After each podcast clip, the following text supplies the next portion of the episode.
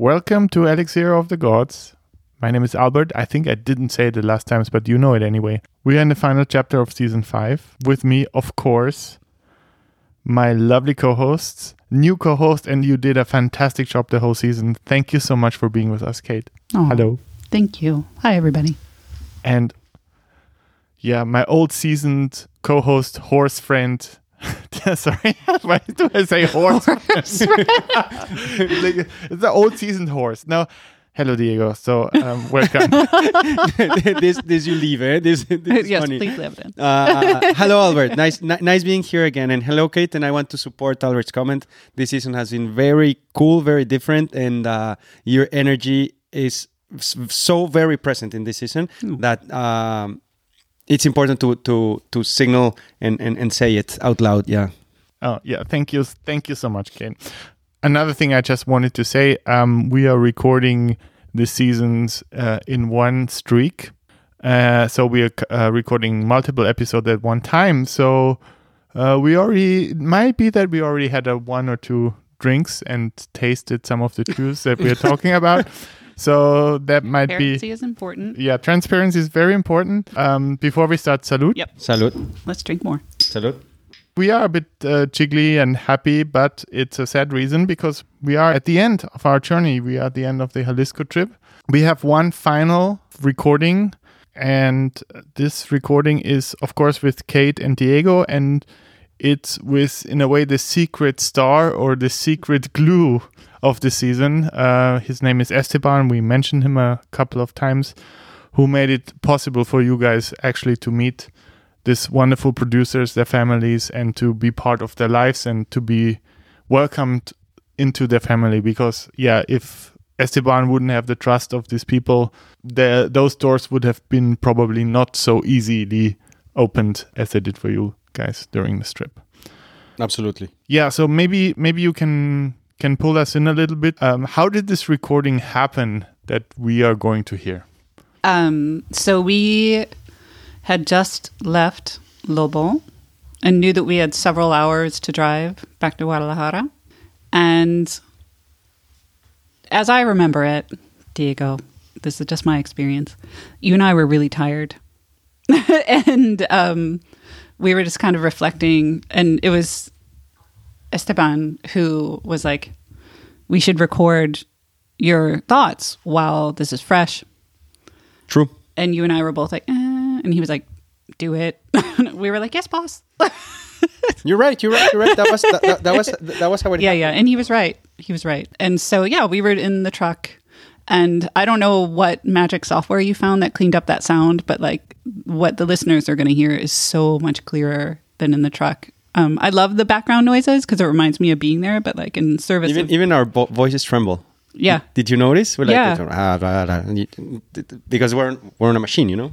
yes. But yeah, that's how it happened. So we had three plus hours in the car and spent a chunk of them reflecting on it. And it is a great moment when we started recording.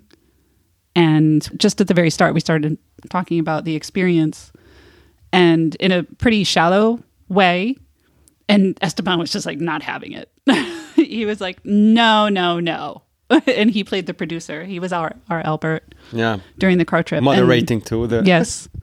Yeah. And so, so, So now I have to credit. leave. Now I have to leave that part in, so that people will will notice what what you guys are talking about. So Yeah. Mm-hmm. you just you just built yourself your own trap. But okay, let's oh no, continue. please do. I, I wouldn't. I wouldn't have it any other way. Okay, good, good, good. Yeah, yeah, yeah. I mean, it's also part of what I've enjoyed about our discussions afterward has been just like being humble about the experience and things that we learned and perspectives that shifted and that to me that little exchange with Esteban was part of it too. This is all a big learning experience also for me just like doing audio content. So so yeah. You also talk about the places you visited that we didn't record, right? Correct. So we have been speaking about editing this chapter, and uh, because we describe every single taberna we went to, and we already did that in the introduction of every chapter. It would be a good idea to cut the parts out and make more of a chapter where uh, where we talk, where you guys talk about the parts that we did mentions in the previous six uh, episodes, Correct. in the previous uh, chapters. So to make it a bit more concise, because Exactly. it- as you said, it was a long Exactly. drive, it was a long, uh, exactly. long journey. And the content from Esteban is uh, staying intact because he also uh, gives a couple of very cool details that you guys may want to hear. Yeah. So picture this chapter as Esteban is the the invite, you know. So we had uh, Chalio, we had Beto, we had Lobo, we had other, and in this one is Esteban. You know, he's part of the chapter. He's not interviewed, but he gives some insights that mm, mm, you may find cool. in advance, thank you everybody for listening. Um, thank you, Cate. Again, thank you, Diego. And we probably will be back. Can I? Oh, oh. Cate just lifted her hands, and I thought she just wanted to wave goodbye. That she wants to actually say something. Cate, please, please, please. th- th- So our goal is to keep this short, but I also feel compelled to like wrap up a little bit. Okay, go go. And so I wanted to ask uh, all of us to give our top two themes after that, like, that we think about when we reflect on all of the conversations that we've had and like the two of us that we've had on our trip. Okay, who starts? Albert. Okay. Can I say maybe even three? I don't know. Yes. Let's do three. Okay. There was one theme, and you're gonna like that, Cate. And uh, it's how women are present in the whole creation and in the whole part of making the spirits. Uh, they are not visible, and it's really nice. I'm really happy that uh, that with your interviews, with you being there, making it a bit more visible, the the role of, of women in this. So this was very impressive for me because I had no idea, Mhm. to be honest. And there was a second thing, which is it's about like the families, and it's that it's not just business. It's it it's more. It has a meaning. There is a there's there's a meaning to these people. They they making the spirits not just because they want to sell it. That was very clear to me. And maybe it's a bit related. The third part is is the values that are behind. I would love to meet all these people after you describe them to me because I think they're amazing people to hang out with and having people like them in your life will enrich your life no matter if they're in Mexico or if they're here in, in Berlin but people who who have similar values than the people you met are good people to be with Thanks. Very good, man. so yours Diego. I go next. I would say first thing that, and in maybe in, in order of importance, would be to see so clearly how this is a family business. You know, I don't want to make it like too. Uh, I don't know how to say it, but it's a family business. It's important to say that even if there is a, a male name on the bottle, there is a whole family working behind. You know, and it, it doesn't necessarily has have to be girls. It can also be sons that are not named on the bottle. Uh, it can be anyone in the family, you know. But I would like to say that after seeing this, it would be cool that they all get, got credit. That's as far as I'm gonna go. I don't know a brand. I cannot do anything about it. I, but it would be cool. That's it. Uh, I, I only have two headliners, and the second headliner would be that when you hear about and being Mexican, when you hear about Mexico on the news, you may be scared to go, which would be normal, you know, because I hear it all the time. I live in Germany. Once you see the countryside of Mexico and the way they received us, they were treating us like family, you know. They were. I'm not saying go visit Mexico. That's not what I'm saying. What I'm saying is the countryside of Mexico, which is the place where the news have made had have made a fantasy of a of a tragic, violent land, is a fantasy. It's not true, you know, and that's important to point out. We were on dirt roads for 25 to 30 hours, you know, so and- and it's like we never felt in danger. Hmm. Not not even not even close to that. And every place we stopped, every everybody was like uh, nice, and uh, that would be something that I would point out to from this because it's like I'm not saying visit Mexico, but just don't believe everything you hear about this violent situation going on. That's those are the two things I, I would like to point out. now it's How about your you? turn Cate Um, I would totally echo what you've said. Uh, I, I mean, obviously, and I've said it again and again, it is what I would say about seeing women in the industry and acknowledging all of the effort of the many, many individuals that it takes to make these products is exactly. I really love where you went with it, Diego, because it's completely unnecessary and worth reflecting on why it is that so many people's effort is invisible, right? Because it's not like it's a new thing. Women have always been in it. So why is it Hmm. that, you know, this is the narrative we're given? Why is it that we're fed this narrative about Mexico being hyper violent, right? So that was many layers were peeled back and just made me think about why it is that I held the thoughts or beliefs that I did in the first place about the way that mezcal is produced or the people involved or whatever.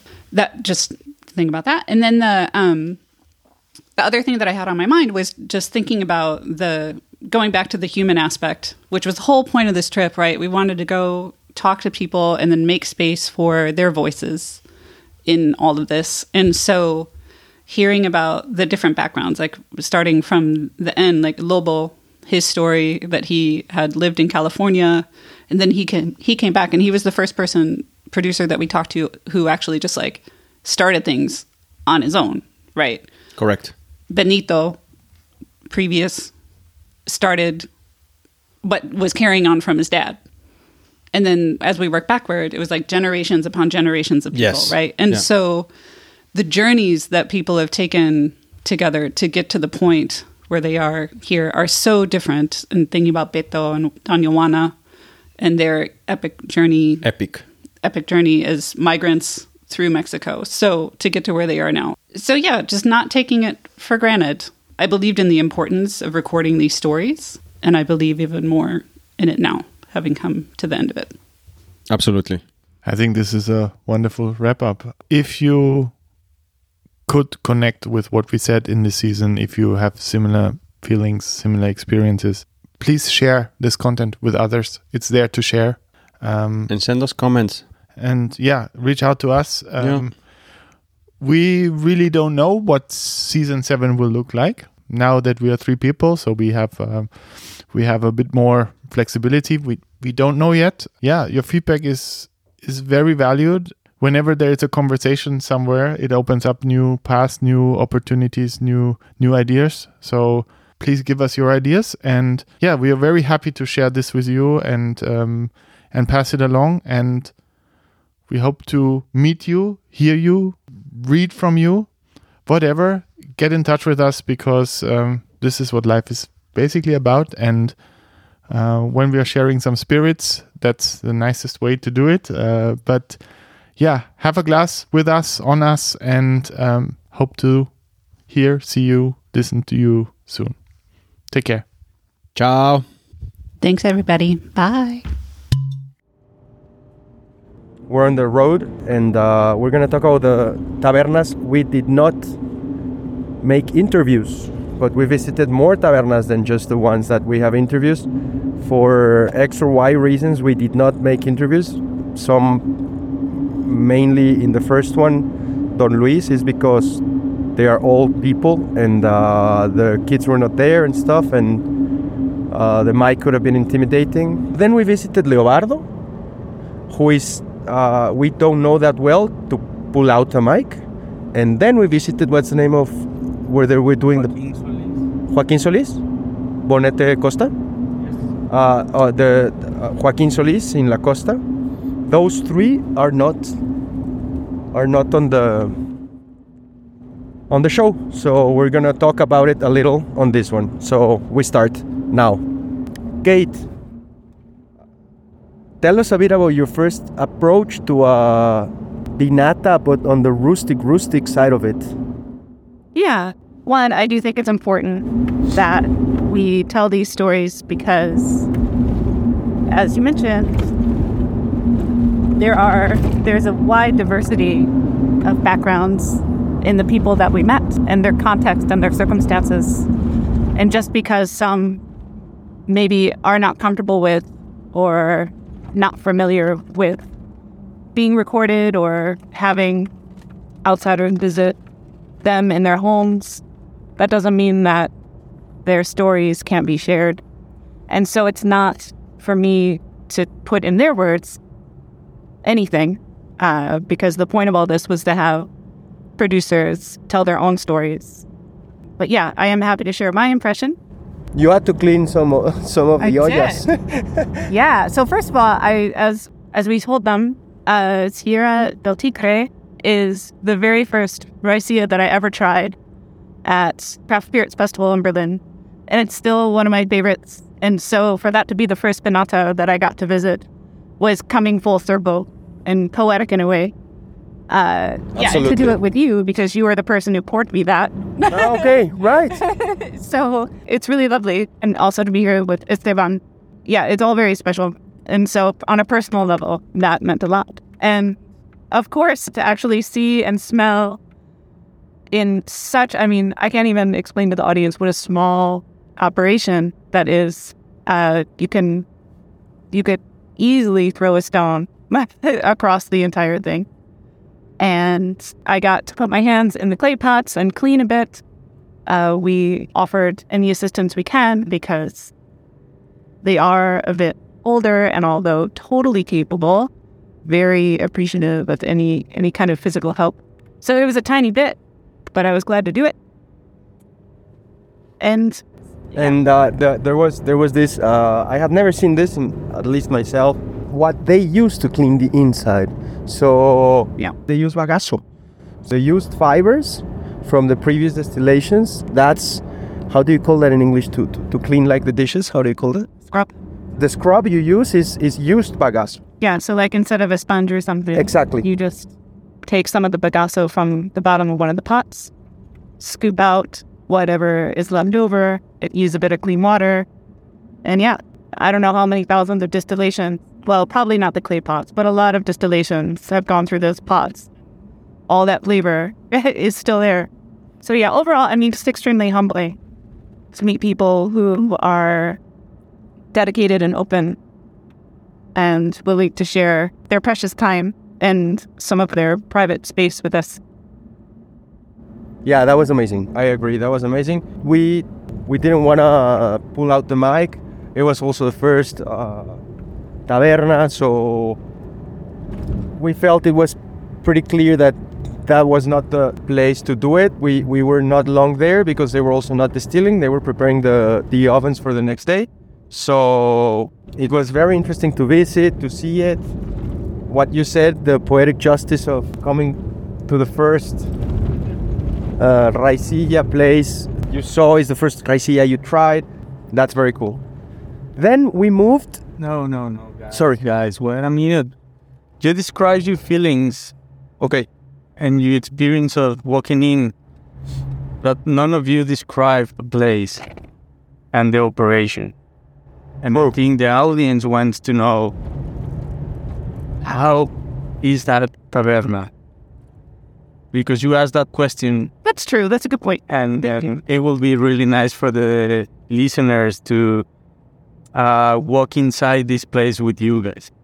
Uh, a ver, Cate, start with this description. So, from the beginning, like you enter the door. Yeah, that would be a cool one. So the interviews that we did with the other producers, you know, we asked a set of questions, and the first one was, you know, tell us about where we are, and this place was down a really long winding road, and then another long winding road, and then like another one, and then a shorter one, into a tiny, tiny town, village, and then we took a hard right into the driveway uh, beyond the school of this family's home. And so I think that's an important thing to understand that there is very little separation between the Vinata and the home. So you walk through a small outdoor corridor past the barking chihuahua who was chained up and past the beautiful flowers that were planted alongside and the lush, I forget if it was a lemon tree Lemon. Yeah. yeah, into the courtyard of a small home. And as you walk, you take a left and walk two meters down some steps. You immediately come to, I think, probably the biggest part of the Vinata, which is the place where the oven, you know, which is in the earth. Not really a conical oven, more flat. Uh, we have photos of all of this, so Yeah. so the description may be helped by photos if you want to. Yeah, excellent. So yeah, so the oven is on the right. They had already finished cooking and crushing in the process, so there was nothing in it to that day. And then immediately on the other side of the little dirt path is uh, the fermentation. How would you? It's not a pit. A It's tank. super A tank, no? bath. Yeah, I know. I mean, let's let's just describe it. So I mean, it's a, a square on the ground Yes, with like maybe two two by fours um, correct. depth to it. Was our 20 that Yeah. But at first, you wouldn't know that it was there because it was covered in plastic to keep the fermentation helping. Uh, and so when we lifted it up, the most delicious smell, like super funky, exactly what you would expect from that super rich spirit that I always think smells like the Parmesan uh, or cheddar cheese. And so that's on the left. And then two steps down further on the right is a small shelter under which you have this seven, six, six, thank you, six. Stills, but all sort of baked together or masonry together, I would say. So six small ovens underneath which six clay pot stills go. Uh, and Don Luis on his knees, scraping the ashes out of the previous fire for the previous distillation to clear out for the wood that they would put in there for the next distillation, which was going to go tomorrow. Those six stills took up, I'm not sure how many meters of space. 16? Yeah. So, so yeah, I mean, we sat and we had a really good chat with his family. And what else should I add, Diego? No, I think I think that was a good description. I think this is radio all about, you know, bringing images and tales in the in the minds of the listeners. It was amazing. I, I, follow you, you know, painting all these descriptions in my head, and it was great. Thank you, Cate. Then that day we also went to Comala. Uh, the interview with Arturo, we have it. You guys can listen to it. Then we went to Comala, which is a beautiful place underneath the volcano. Very white place. Uh, houses are painted white.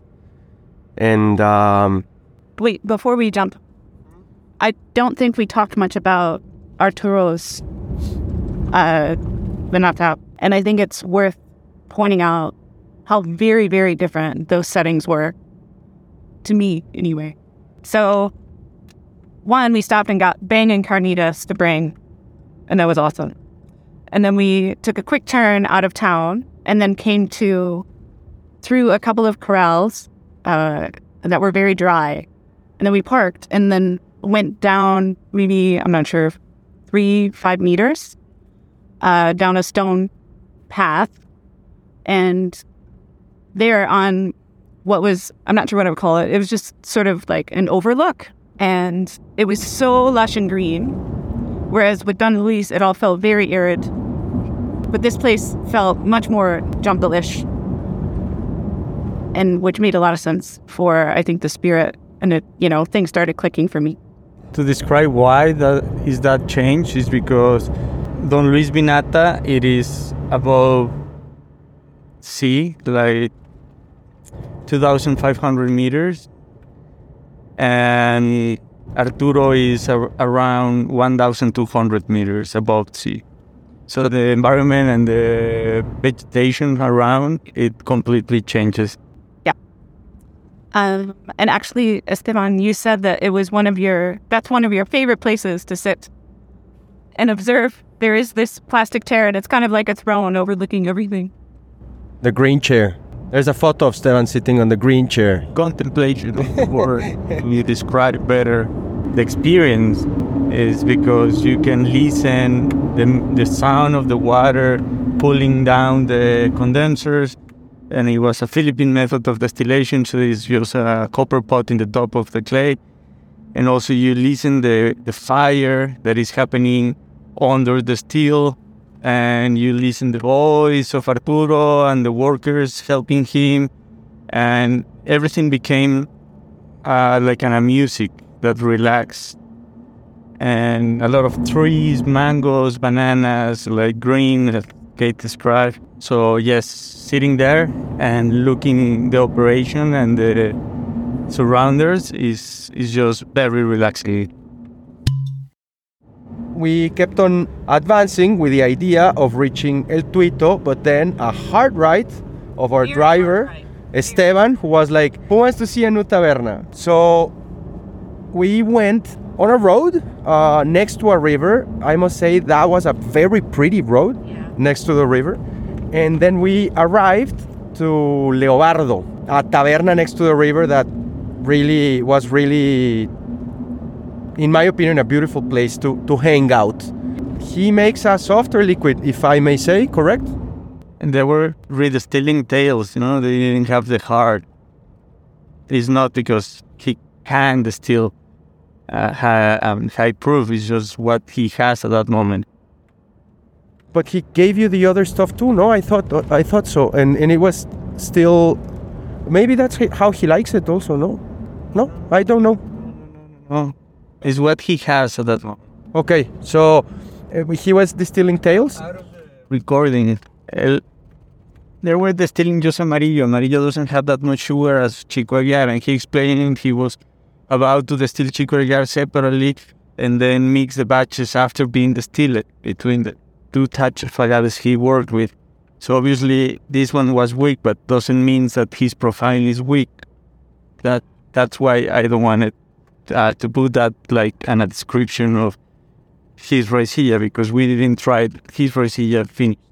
Okay, good. Well, that's really good to know, though. That's very important. Uh, so we can edit this out or we can leave it. Uh, but anyway, we tried and, and we were there. And while we were there, uh, a friend of him arrived with a with a badger, a dead badger, on a horseback, with a badger uh, that the dogs had killed. And the daughter took the badger in because it seems like Leobardo really likes the badger meat, and uh, the family enjoy it a lot. From that place uh, where Leobardo was, very nice to, to offer us some drinks. I will also say this. He was so friendly to me. He really chatted me up and teased me about my Spanish, which is totally justified. And and yeah, I appreciated that. I think he he did not expect us to come, and just like everybody else, wanted to make us feel at home. She was very nice. I, I, I absolutely agree. The river was crystalline water, running slowly and beautiful, Huge rocks. white sand, and you can see all this riverside from his little taberna, where he has just one uh, steel made out of wood of two pieces, like the big one that covers the copper, that is higuera, and the small one that works as a montera, or neck of steel as a bonete tree. So after seeing the Chalio's new setup of stainless, also was nice to compare what was in a traditional method using wood as to understanding the changes and where that design came from first. Exactly. Yeah, Chalio's design is a copy of an, an awesome copy, but a copy of how he used to do it with other materials. That's correct. Then we moved to Tuito, where we uh, had to fill the tank up with gasoline because we had we had had a couple of long roads, and take ourselves down to La Gorupa. Ah, we went to Joaquin before. You're right. Uh, we went to Joaquin, which we didn't find, uh, but his wife was there, and then I would like to. Get Mando's wife. Okay, the brother of Joaquin, and also when we called Joaquin to let him know we were going, he told me like we are not distilling agave, but there is an Armando wife stealing pineapple. So it was very interesting for us to pass and see them and try their fruit spirit of pineapple. Yeah, that's right. I mean, when we drove down that little road, yeah, we weren't surrounded by agave. We were surrounded on either side by pineapple. Uh, and then followed along a tiny stream for a little bit and then popped into actually, I'm not sure. Was it also the front yard of their home? We didn't go back very far. No. No, no, distillery and home, they're two different places completely. Thank you. So when we walked in through a little corridor, there was a wooden like shed on the right, and then a blazing hot fire distilling pineapple spirits in. Was it a Filipino still? No. Okay. I was also very sick that day, so it's a little fuzzy. but anyway, yeah, blazing hot, so hot, and I think maybe three generations of women hanging out uh, doing the distillation process. We got to taste some fresh pineapple spirit. Delicious. Absolutely delicious. Uh, they allowed us to poke around and look at how, you know, they bring water in and out of the still. And then Esteban noticed that in the shed was where some fermentation was going on of the Ricean. Yeah. And so we all poked the, it was all locked up.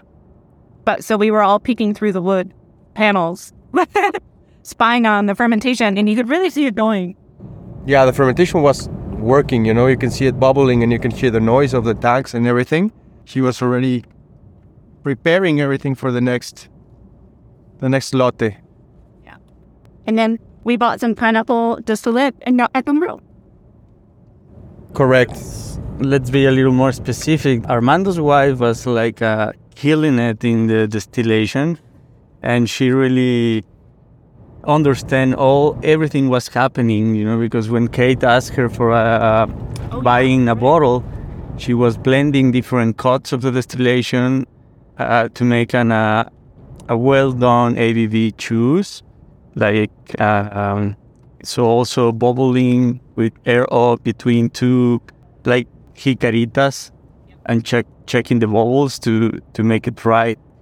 So for me, it was a, an, a beautiful message that maybe we the brands and the projects doesn't talk about family too much uh, and how also the women are involved and because we saw one name on the label we believe it's just men's around. But i think this trip has an amazing example of how family is important in mexico and how all the family is involved in the production of these spirits. And it's not about like the gender. It is about the community and the strength of being a team being a family I absolutely agree because there is a there is a discussion from why is there not more uh, women in the industry, and for me this trip was very enlightening in that sense. Though I knew it because I have been to to other places where in Mexico family is like the team, but for me it was very illustrating in, during this trip that really. Uh, when you see just a name on the bottle, that does not mean that women are excluded from the mezcal industry. They're so present. They're incredibly present, uh, as present as men. So it was very interesting to see. Also, not to judge with our Western eyes of saying, uh, "But why are there aren't there more uh, women in the industry?" Well, come see by yourself. You know, just don't just read labels just come and see how they how much they are involved and how important they are uh, because we're to keep on describing all the all the tabernas and, and you will hear in each one there was the influence of a the very high and important influence of a woman there so Uh, I I wanted to point this out. That's what I meant. We are going to talk about it. This we, we were going to talk about this a bit after, but now that you bring it out, I, I really like the moment to point also this out. I'm gonna cry. um, yeah, I don't have anything to add about. Well, thank you. Yes, and everything, and we went back to Mascota, but we had like one hour of light, and then we drove to see the land where our good friend and uh, chauffeur of the trip is planting his first agaves, making his pininos, we say in Mexico, in the in the planting of agave, and uh, it's a beautiful piece of land on the hill. You told us you have which varieties there? Cenizo Gigante, Maximiliana, Americana, uh, Lineño, Chico Aguiar, Amarillo, just to mention some. Exactly. So he when he found the land he wanted and uh, decided to plant, he just shouted out to all his friends in the in the in the agave industry and said, "Guys, let's start making business." And uh, everybody responded, and they were really awesome. Some of them even went all the way down from their from their homes, brought the plants and planted them. So it's really nice to see how for real the, the, the producers, the, the way they, how generous they are. Uh, two years. All of them? Like No, they were no, planted? no. Yeah, some of them two years, some of them one year. Okay. And do you have any idea of how many plants you have or no? Uh, yeah, around 6,000. Okay. Or almost nine, three, three hectares plus less. So between eight to 9,000 plants. Okay. It's a lot. And uh, worth to mention the view of the of the land. Cate, uh, walk us through that view. Uh, the view was stupendous. So, yes, more pine, more oak. We got to hike a little bit through the land uh, on a gentle, well, mostly gentle incline. And when you turned around to look behind you, you could see, I mean, for miles and miles and miles. Uh, and one of the things that the facility that will someday, or the, well, the ground that will someday be a taberna overlooks is a beautiful lake. Um, and we were there right at sunset. And so there were, the sky was a beautiful violet, some very faint pink clouds over mountains on either side of the valley. And it's an, it's a magical, very peaceful, very peaceful place. And I think it's worth mentioning that the friends, the friends who brought the plants or, yeah, helped Esteban get his fields going, it is testament to their generosity, but it's also very much testament to the nature, the nature of the relationships, the amount of time that Esteban has spent cultivating these relationships, the amount of respect and mutual respect and understanding that has been nurtured during that time. And for, as we've been describing, how very difficult and time consuming the work is for these people to take time out or to share their precious resources with Esteban, I think just deserves to be recognized. The relationship between Esteban and the producers is really, it calls, it's really cool. There's no, you would have to see it because if not, it sounds like we want to stress some point out, but no, you would have to see it. They are friends as well as partners. It's also why small scale production of agave spirits give you so much different flavor profiles and everything starts from the way that the producer thinks and how every single aspect of the production change a bit from the from the land to the distillation Correct.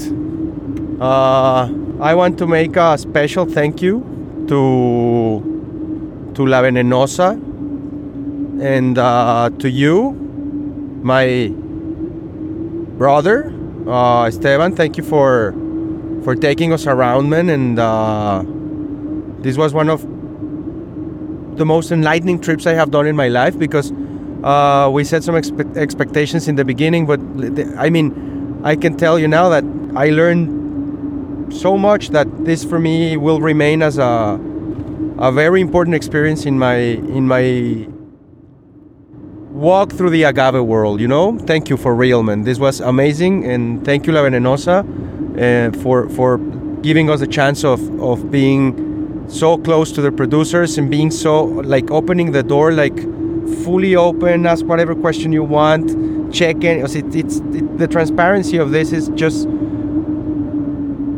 it speaks very highly of the of the way you, you, you do business man I'm, I'm very proud to be called your friend and, and, and partner in whatever we do together thank you Yeah, I'm really humbled. There are times when I stop and look at my surroundings and I wonder, to quote a song, how did I get here?